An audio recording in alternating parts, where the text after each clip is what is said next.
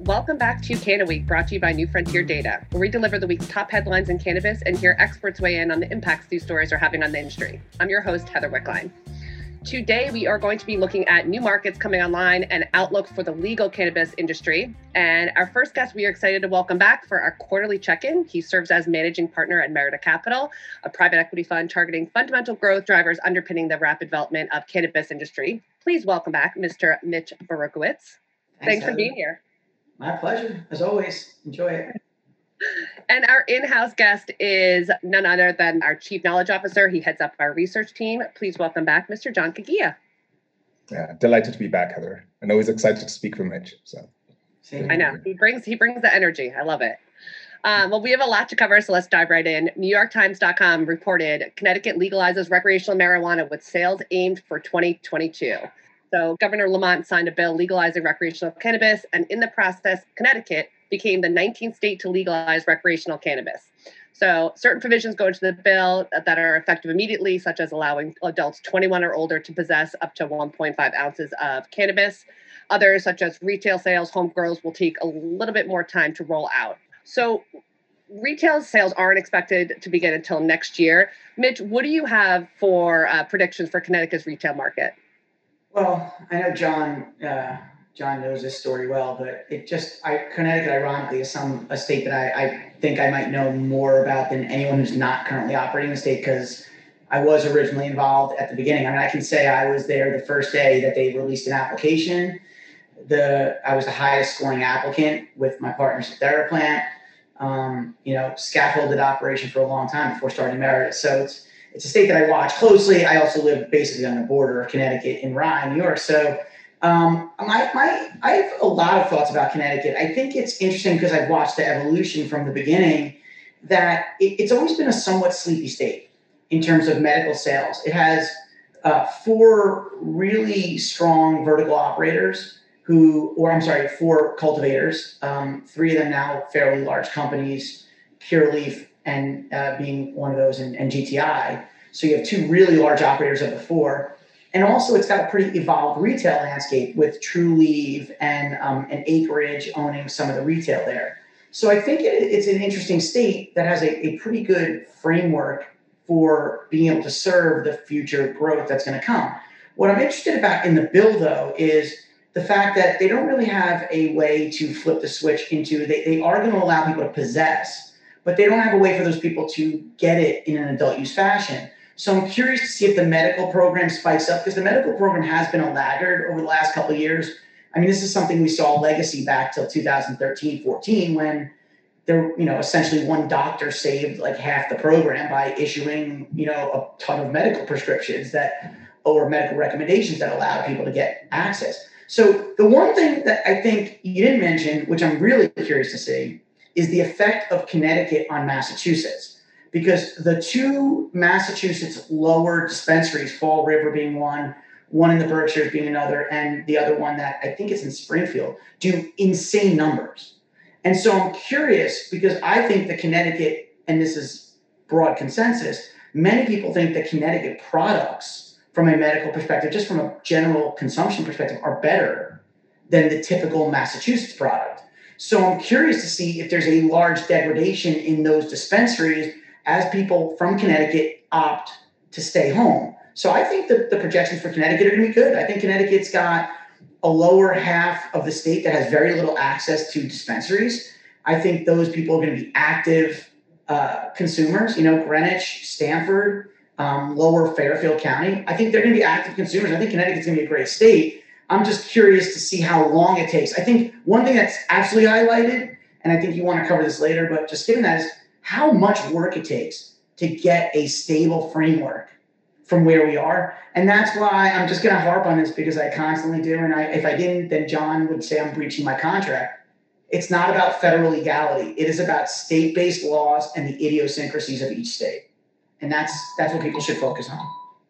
John, anything to add to that? Yeah, a couple of things that I've found interesting. One is for most of the states that have legalized recently, They've generally allowed home grow to be to start at the point of market activation. So Connecticut is a bit of an anomaly in that they're going to wait for home grow to be activated post-launch of the retail market, which to Mitch's point basically means that up until retail sales start, it's legal to possess, but where are people going to be getting these products? So I actually think there's going to be a two-phase cycle. Likely, at least for the folks who are closer to the Massachusetts border, you're probably seeing a lot more consumers shopping in Massachusetts and bringing that product back to Connecticut. Two, I do think we are going to see a spike in medical market participation. And that's actually been a general trend that we've been seeing during this season of COVID, as particularly in states that have not been making progress toward adult use legalization. We're seeing a pretty robust bump in medical participation. And I think that also tends to happen when you have this long delay between legalization and retail market activation. But once that switch flips, then you'll start to see a contest between border-located operations to attract kind of consumers from the other side. So to Mitch's point, if Connecticut does end up having or maintaining this higher quality standard of product that's in the medical market through the adult use market, there's going to be an interesting tension that starts to build between kind of these New England markets. But also, too, I wonder whether it's going to start creating a tide that lifts all boats, so starts forcing everyone to level up their game. A second thing within the Connecticut law that I found quite interesting, because we really haven't seen it anywhere else in the initial stages of a market activation, is this idea of potency caps.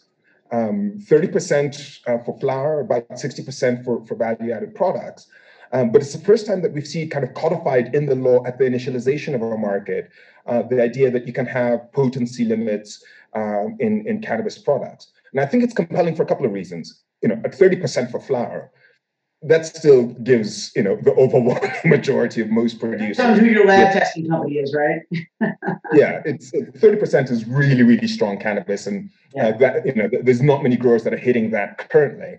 And so it's not necessarily going to be a drag on the ability for producers to still deliver really high quality flower to the market. But it is an interesting notion about what, even in a relatively liberal state like Connecticut, what's the upper bounds in my opinion, quite unscientific way, are being drawn at what lawmakers are comfortable with in terms of kind of high potency, both flower and high potency value added products.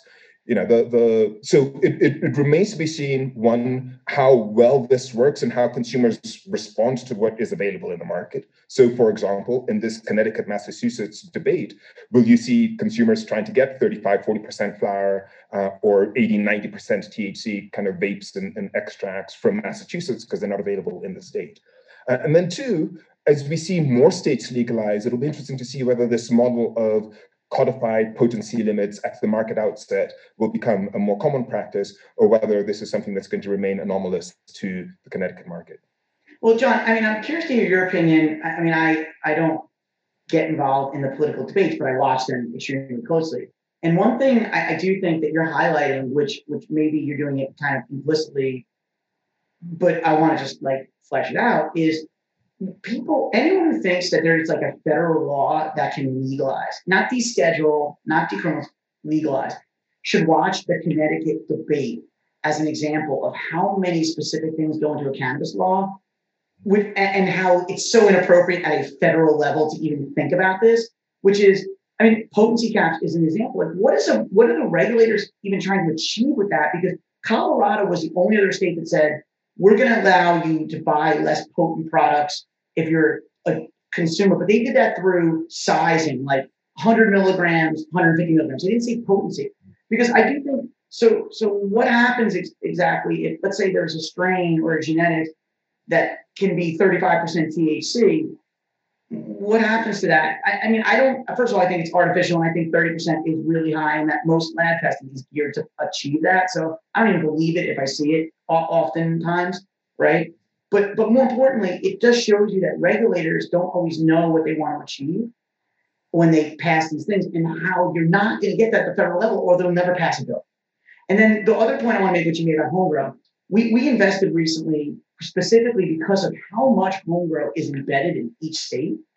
Not necessarily the timing component you laid out, but in New York, And people see that as a social justice, social equity issue, which I don't think I see as closely, but if they see it, fine. But we invested in that homegrown technology specifically because we think there is a huge potential market for people who want to grow their own cannabis. And having a do-it-yourself and turnkey solution is a huge thing. I'm curious to hear your opinion, though, on what are the goals of these little rules that really don't seem to achieve much and only add complexity. Do they? And we've seen in other states, they get wiped away. These rules get changed right before the regulations come out. The regulations say this is impractical. We both know that the regulations don't always look exactly like the law. The law is just the enabling component of it. So I'm curious to hear your opinion on the federal aspect, given how much Connecticut and New York are, you know, needling through the little things that you just won't find at a federal level.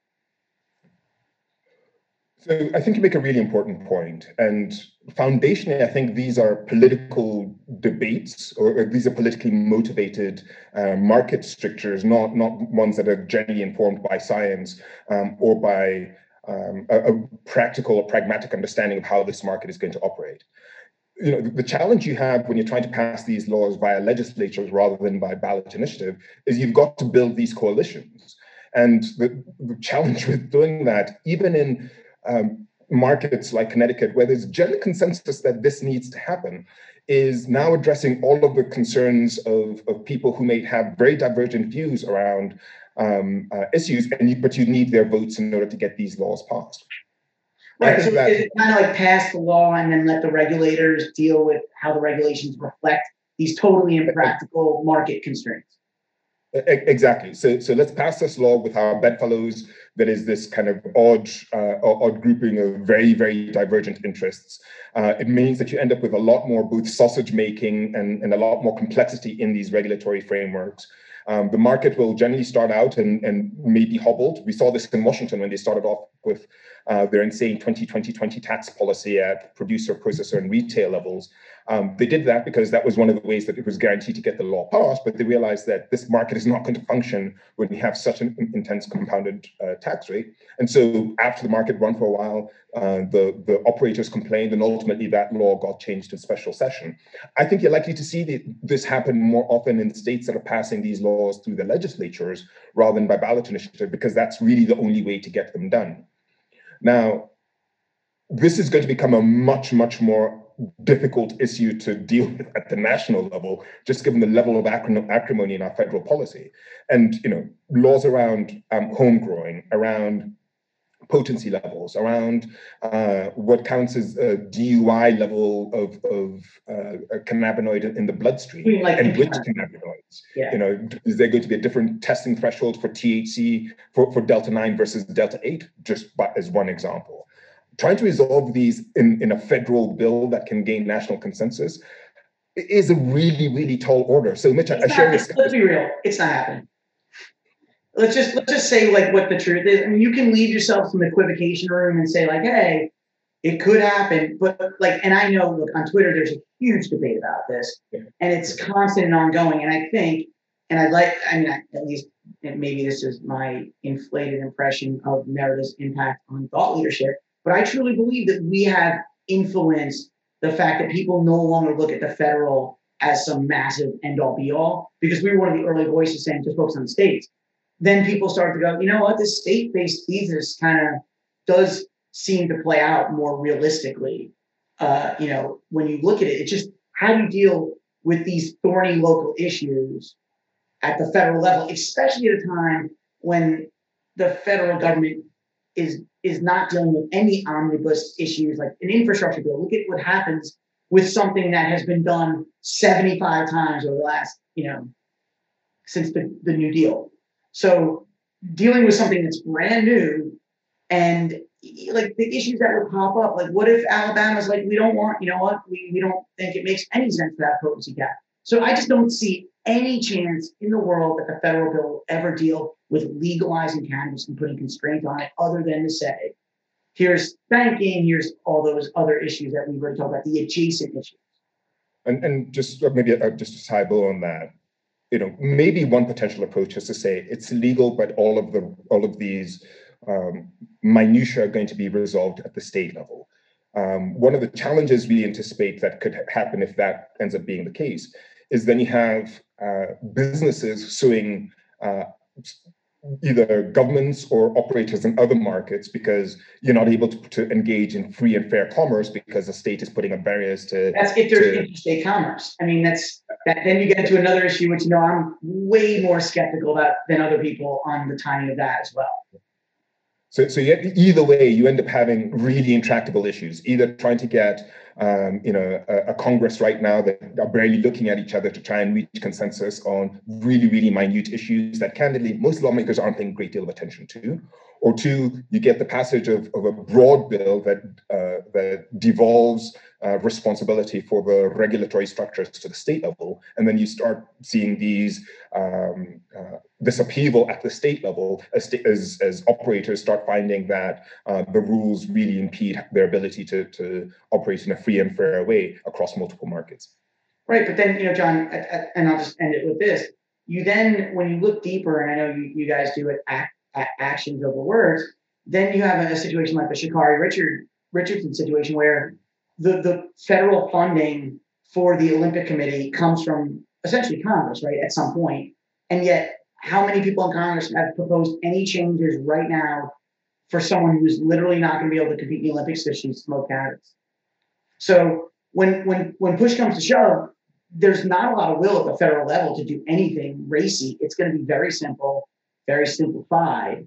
And I mean, when the time comes, the signaling is very clear. Very little will at the federal level to do anything that isn't right down the middle of the strike zone.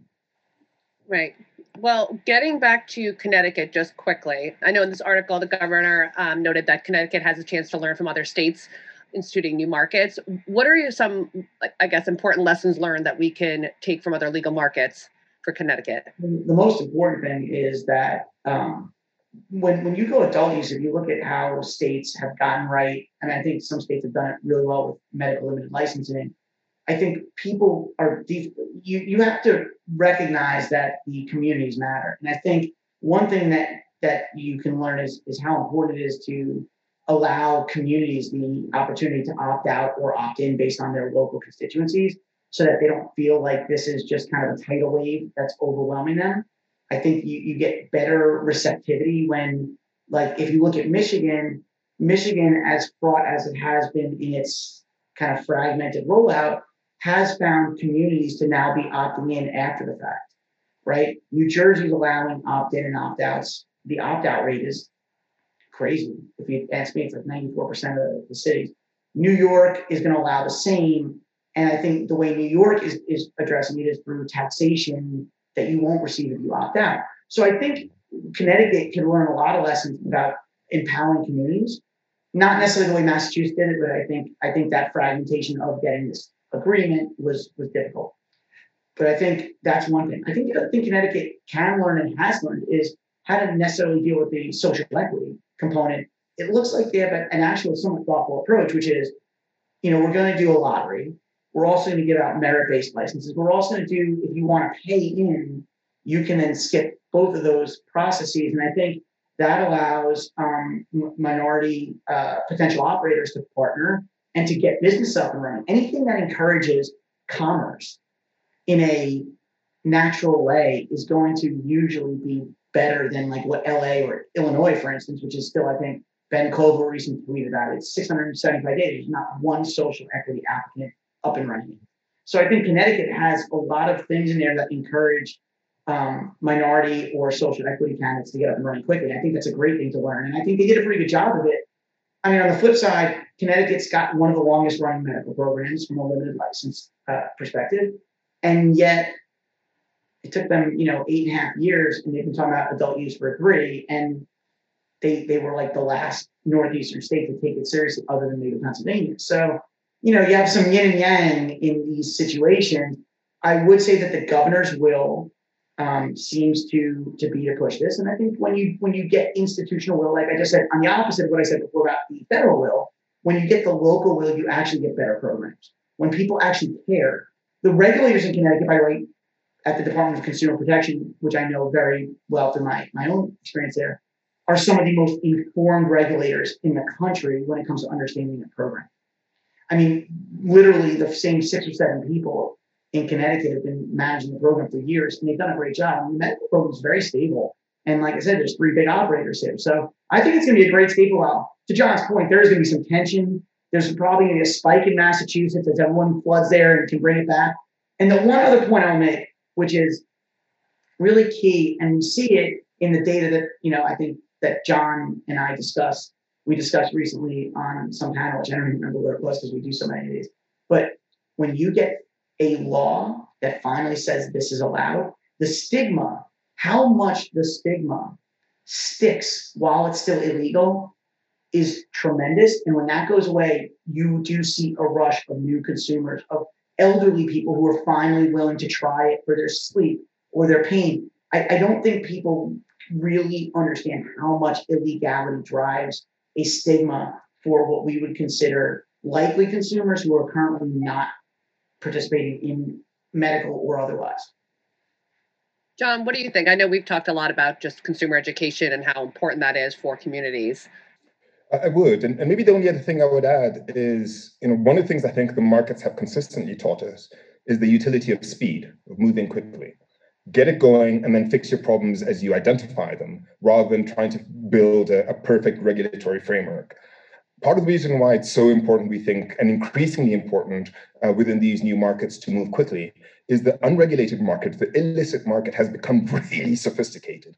You just need to look at what's happening in DC's gray market, if you can even call it that, to see how effectively the unregulated, unlicensed operators have been able to leverage technology, really efficient customer service, extraordinary delivery in a admittedly small jurisdiction.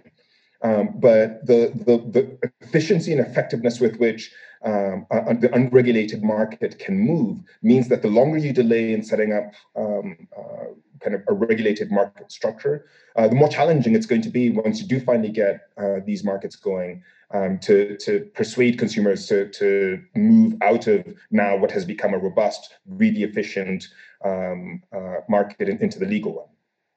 It also means that you're delaying lessons that you will inevitably learn, because you're never going to get it right out of the gate. So you may as well, start learning how to crawl and scrape your knees before the industry becomes fully mature, rather than delaying the inevitable while also giving the unregulated market even greater opportunity to become more entrenched in an environment where there's no more sanction from the government for the activities that used to be prohibitively or punitively punished.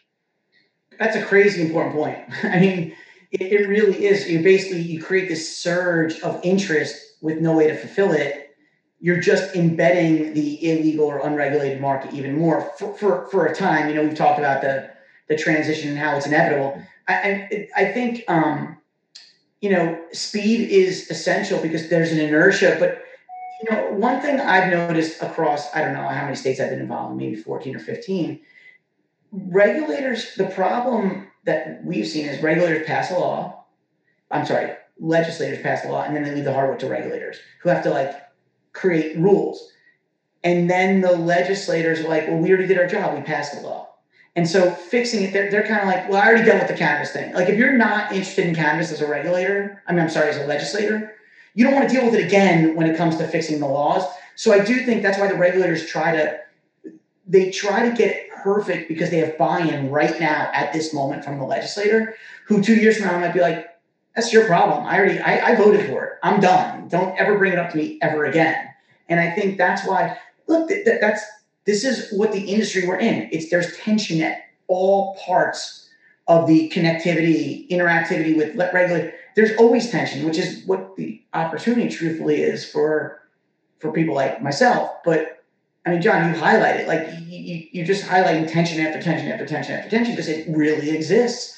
And I think people don't necessarily appreciate that. Even in Connecticut, you're going to have 1,000 things go wrong with the program. And then, how does it get fixed? It's up to someone. And then that's when you look back to what is the will. And when the governor's on top of it, I think you end up getting those things fixed better. Well, amidst all this tension, there has been great momentum since Connecticut was just legalized recreational after New Jersey, Virginia, New York, New Mexico. What do you think attributes to this momentum? I know, because you're saying there's so much tension going on, but we are seeing a good momentum and good swing. Yeah, I think it's just an easy, like John, I think John highlighted this as a throwaway, you know, sort of line, but the ballot measure versus regulators and legislators passing laws, I think the ballot measure states that could do it have done their best. And then you have a state like Virginia, which is rapidly becoming purple. And you have the polling is just unequivocal on these things. But really, you know what the momentum comes from? It comes from looking at other states and saying, look at how much tax revenue Colorado's making. And their world hasn't come to an end. You know, I think if you go back and looked at the legislative dicta around early states who passed medical and the naysaying and doomsday predicting, you know, they would make Nouriel Roubini look like a optimist by like comparison, right? You know, and he's Dr. Doom. But I think when you look at the typical legislative verbiage, right, the dicta that legislators give in their, you know, in their speeches that no one ever watches on C-SPAN, you would see predictions that have come, that they're just ridiculous. Like, oh, there's going to be kids smoking it everywhere and it's just going to be mayhem. And meanwhile, they never really look at the counter, which is, oh, so not regulating it somehow stops all that from happening. You know, it's just amazing. But I think people in New Jersey, New York, and Virginia, especially, which was really kind of faster than people thought. I mean, we predicted it, but other people, I think, were on the uptake there. I think you look and it's just, there's enough legislators who say not regulating it doesn't fix anything. Regulating it potentially has that chance to fix it. And I think when you look at that, what is the counter argument to regulating it if the unregulated market is already triple the size? There's virtually none. And then you just look at the tax revenue. I mean, COVID has just made sensitivity to budgets higher than ever. And I think that's just, look, call it what you will, but that is the reason. And I think that's why on state levels, it's moving so quickly. Whereas the federal level, it's kind of like, you know what? I'm going to do, you know, Chuck Schumer's been getting applause for the last year talking about it. And meanwhile, I know his bill is imminent, but it's been an applause line at the federal level because there's no, you don't see the result on the federal level the way you do in state. Connecticut passed a law, within a year, it's going to be generating tax revenue. Easy, right? Cause, effect. I don't think you get the same cause and effect at the federal level. So there's just less will. I mean, John, is that a crazy thought? I don't think it is at all. Right. You know, pretty obvious. And you know, so for example, one of the things that when we talk about why this is happening at the speed at which it's happening, is it's not just about, you know, people adopting a live and let live. I don't accept or think that cannabis is a good idea, but you know, I let people do what they want to do behind closed doors. But one of the numbers that Gallup recently put out that really struck me is the idea that nearly 7 in 10 Americans now say that smoking marijuana is morally acceptable. So it's not only that you know, there's a resignation in this idea of, you know, other people want to do it, so leave them be. I may not like it, but let them, you know. You're saying like the libertarian argument of that's not true. Yeah, it's no longer that. It is a fundamental reframing on this idea that I think smoking marijuana is morally acceptable. And that's a really important kind of nuanced, but really important point in terms of the sea change we're seeing in American society, and the erosion of the stigma that has been so central to our ability to perpetuate prohibition in the form that it's existed. It's really easy to demonize people for doing something that you believe is morally reprehensible.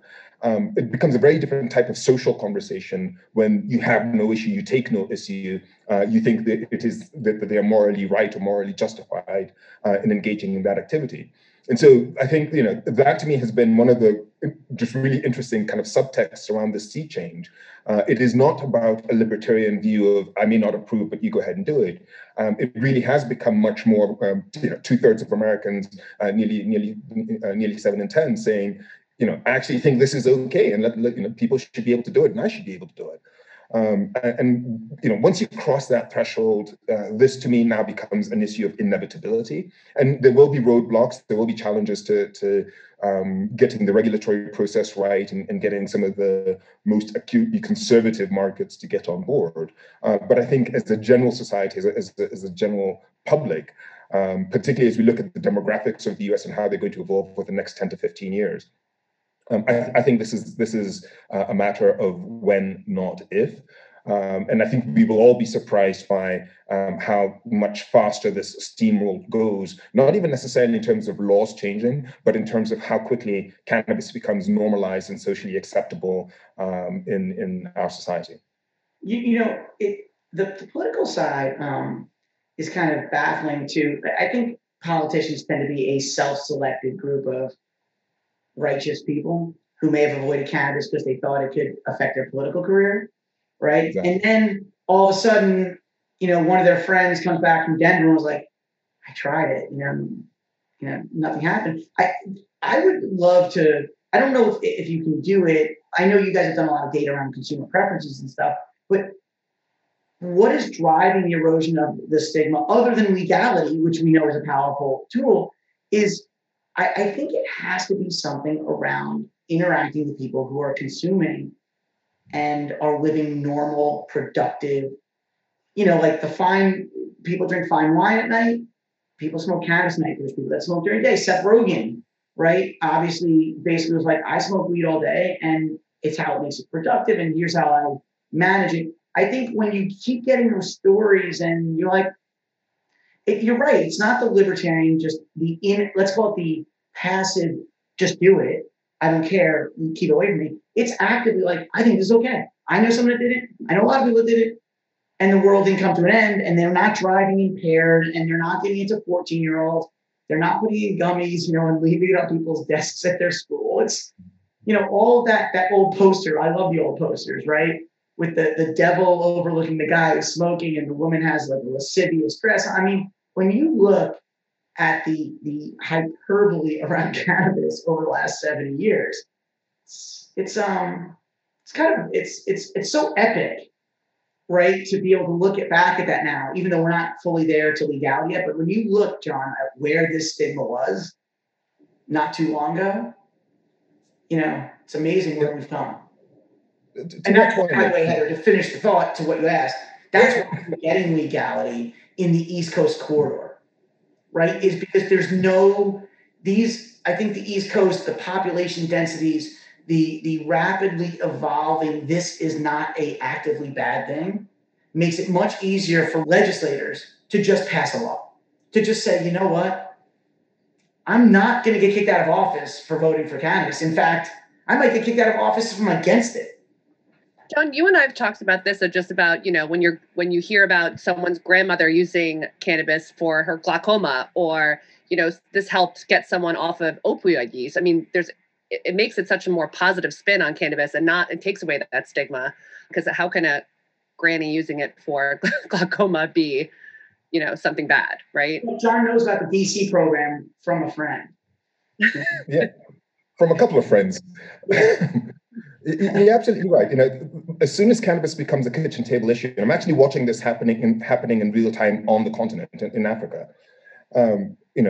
Deep, intense stigma, the acute belief that cannabis is destroying the lives of, and the future of our children, that the people who want to use it medicinally are just trying to get high, and that the punitive prohibition should be kept in place until it becomes grandma's on her deathbed and, the doctors have done everything that they can do to help her.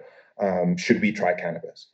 And then grandma starts eating again. Grandma starts feeling better. She starts resting better. She starts being able to play with the grandkids again. It's one thing when you see these stories in the New York Times or the Washington Post. Completely different thing when you see it happening in real time to somebody you know and love. And we have watched people turn into evangelists literally overnight from watching a loved one go through this. And so that social contagion, this is literally a virus. It's part of the reason why you see such kind of geographic proximity in the markets that legalize, why it tends to be, you'll have one market pop and then suddenly everything around it pops. Part of it is this idea that, hey, what do they know that we don't? Why do they have it while we don't? But also part of it is just the human part of the human story around it. And I think as access grows and more people see not just the medical side, but how effective an alternative, say, to alcohol that cannabis can be for the people who are looking to unwind after work, then I think it just becomes an accelerant to what is already a significant social movement. And then to Mitch's point about the political kind of calculus here, it's really striking to think that it was only about 20 years ago that people wondered whether Bill Clinton would have survived the cannabis scandal of his day. I smoked, but I did not inhale, which is now laughable to think. But the young politicians, the young aspiring politicians in that day, the key lesson from that is keep away from this stuff. This is political suicide. This almost brought down a presidency. And so it has taken a while for that attitude to shift, for this thought to happen. And to Mitch's point now, we are seeing that politicians are realizing, hang on, we are far enough along now that this could actually, opposing it could become a liability rather than an asset. But amazing that it has happened in such a short time frame.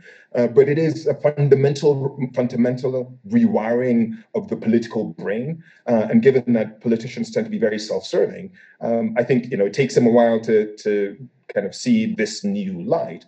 But I think increasingly, as more have waded into this water, the writing is on the wall, and I think you will see much greater political kind of support and focus on this in the coming years.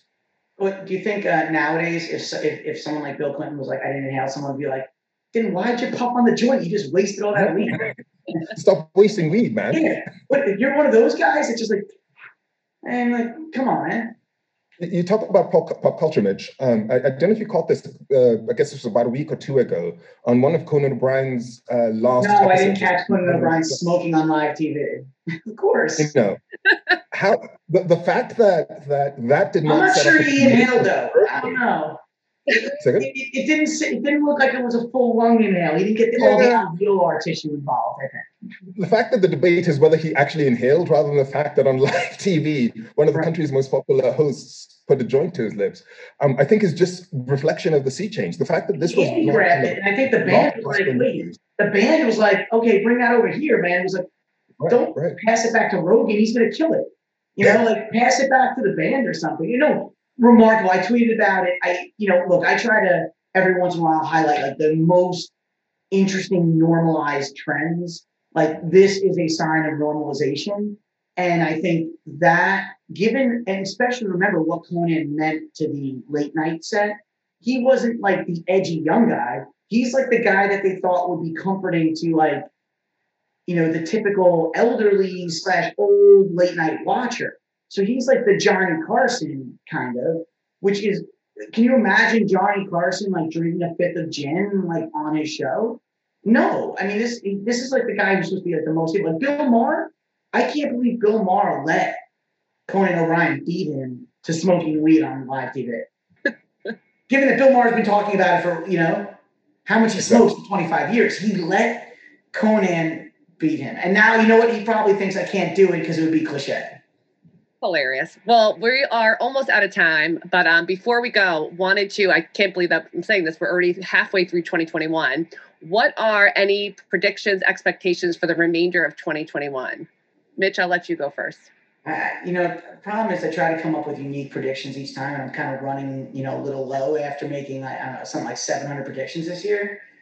I would say I have two that I think are kind of new and emerging, that I think are relatively, recent and relevant. One, I think my prediction is a federal bill is going to be presented, and then will be pared down and pared down and pared down until you see very little other than maybe core banking and other adjacent aspects dealt with because of the stuff I just laid out before. That's one. And which I think, I'm not saying it's fully contrarian, but I do think that is not in the middle of consensus right now. I think what I just said is far out of the consensus amongst the smartest cannabis watchers who really believe that a full-fledged, full-throated cannabis bill is coming. I don't. Okay, that's number one. So, and if I'm wrong, I'll stick up to it.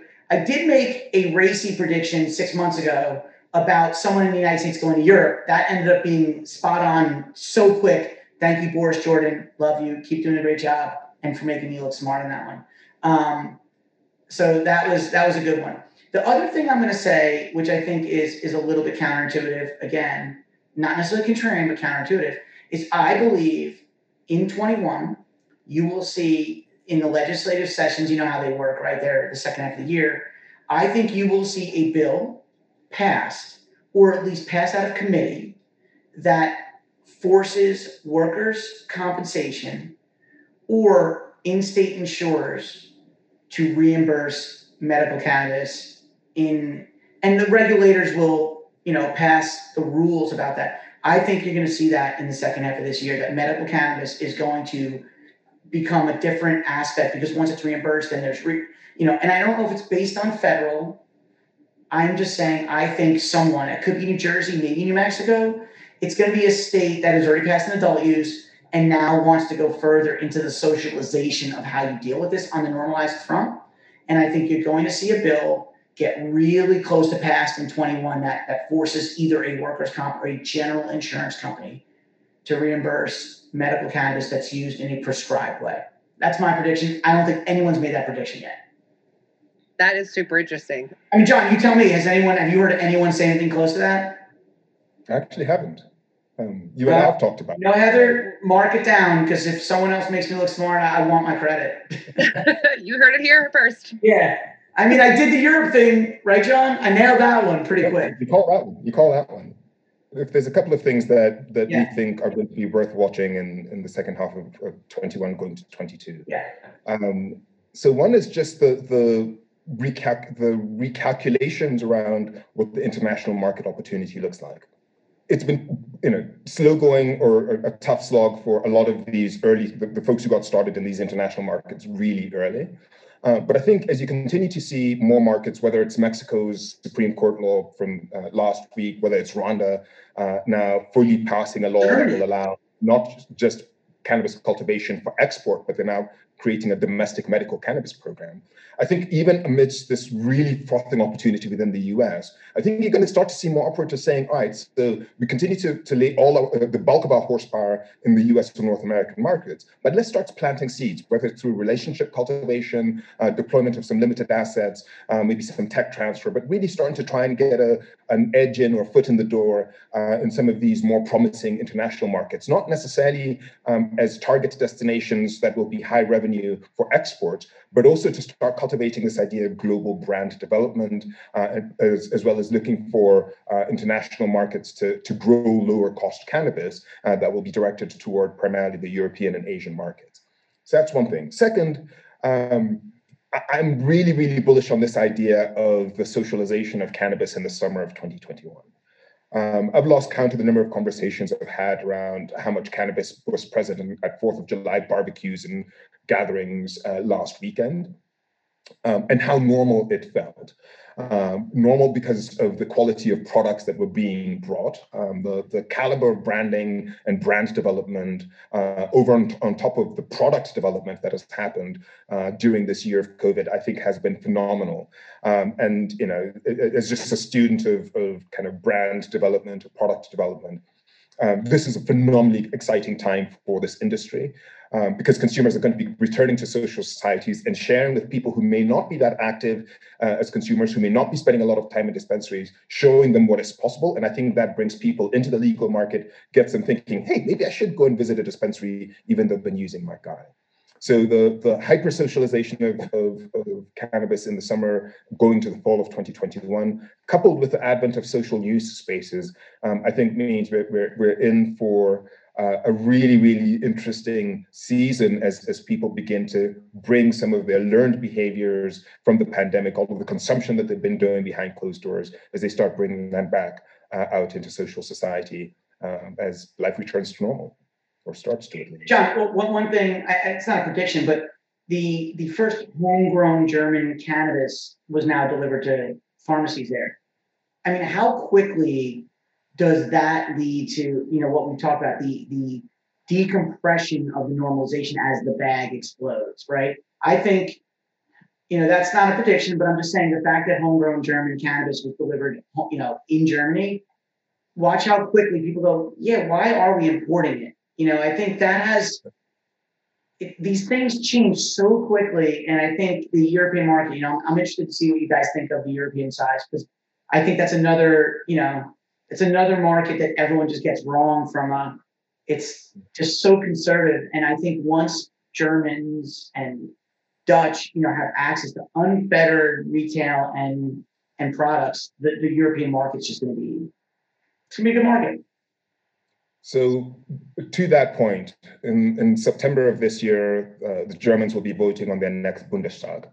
4 of the 6 parties that are vying have all come out in support of legal cannabis, or at least a fundamental policy reform, including the Green Party, which has put out a pretty robust manifesto on how they're proposing it be regulated in German society. This is the first time you'll be having a parliamentary election where, in order for the winning party to form a coalition, it's going to have to partner with at least one, if not 2 parties that are very intentional and being very proactive in the advocacy for cannabis drug reform. We may be underestimating the consequence of this debate in Germany, because to your point, Mitch, the German medical market is cooking with gas. I think we're starting to hit that threshold of very strong sustained growth. Right. But given it's the largest economy in Europe, it's the most influential economy in Europe, and it has a very special place in terms of the global kind of global governance, given how serious and sober the Germans are considered to be. I think if Germany goes legal, it would have, outside of North America, huge reverberations in a way that neither the US, Mexico, or Canada would have had. It's going to be a major, major development of consequence. Awesome. Well, thank you both so much for your time. Really appreciate it. And thank you to our listeners for Canada Week. If you haven't, please be sure to like, subscribe, hit the notification bell. And if you really like us, give us 5 stars. Thank you for joining us today, and we will see you next time.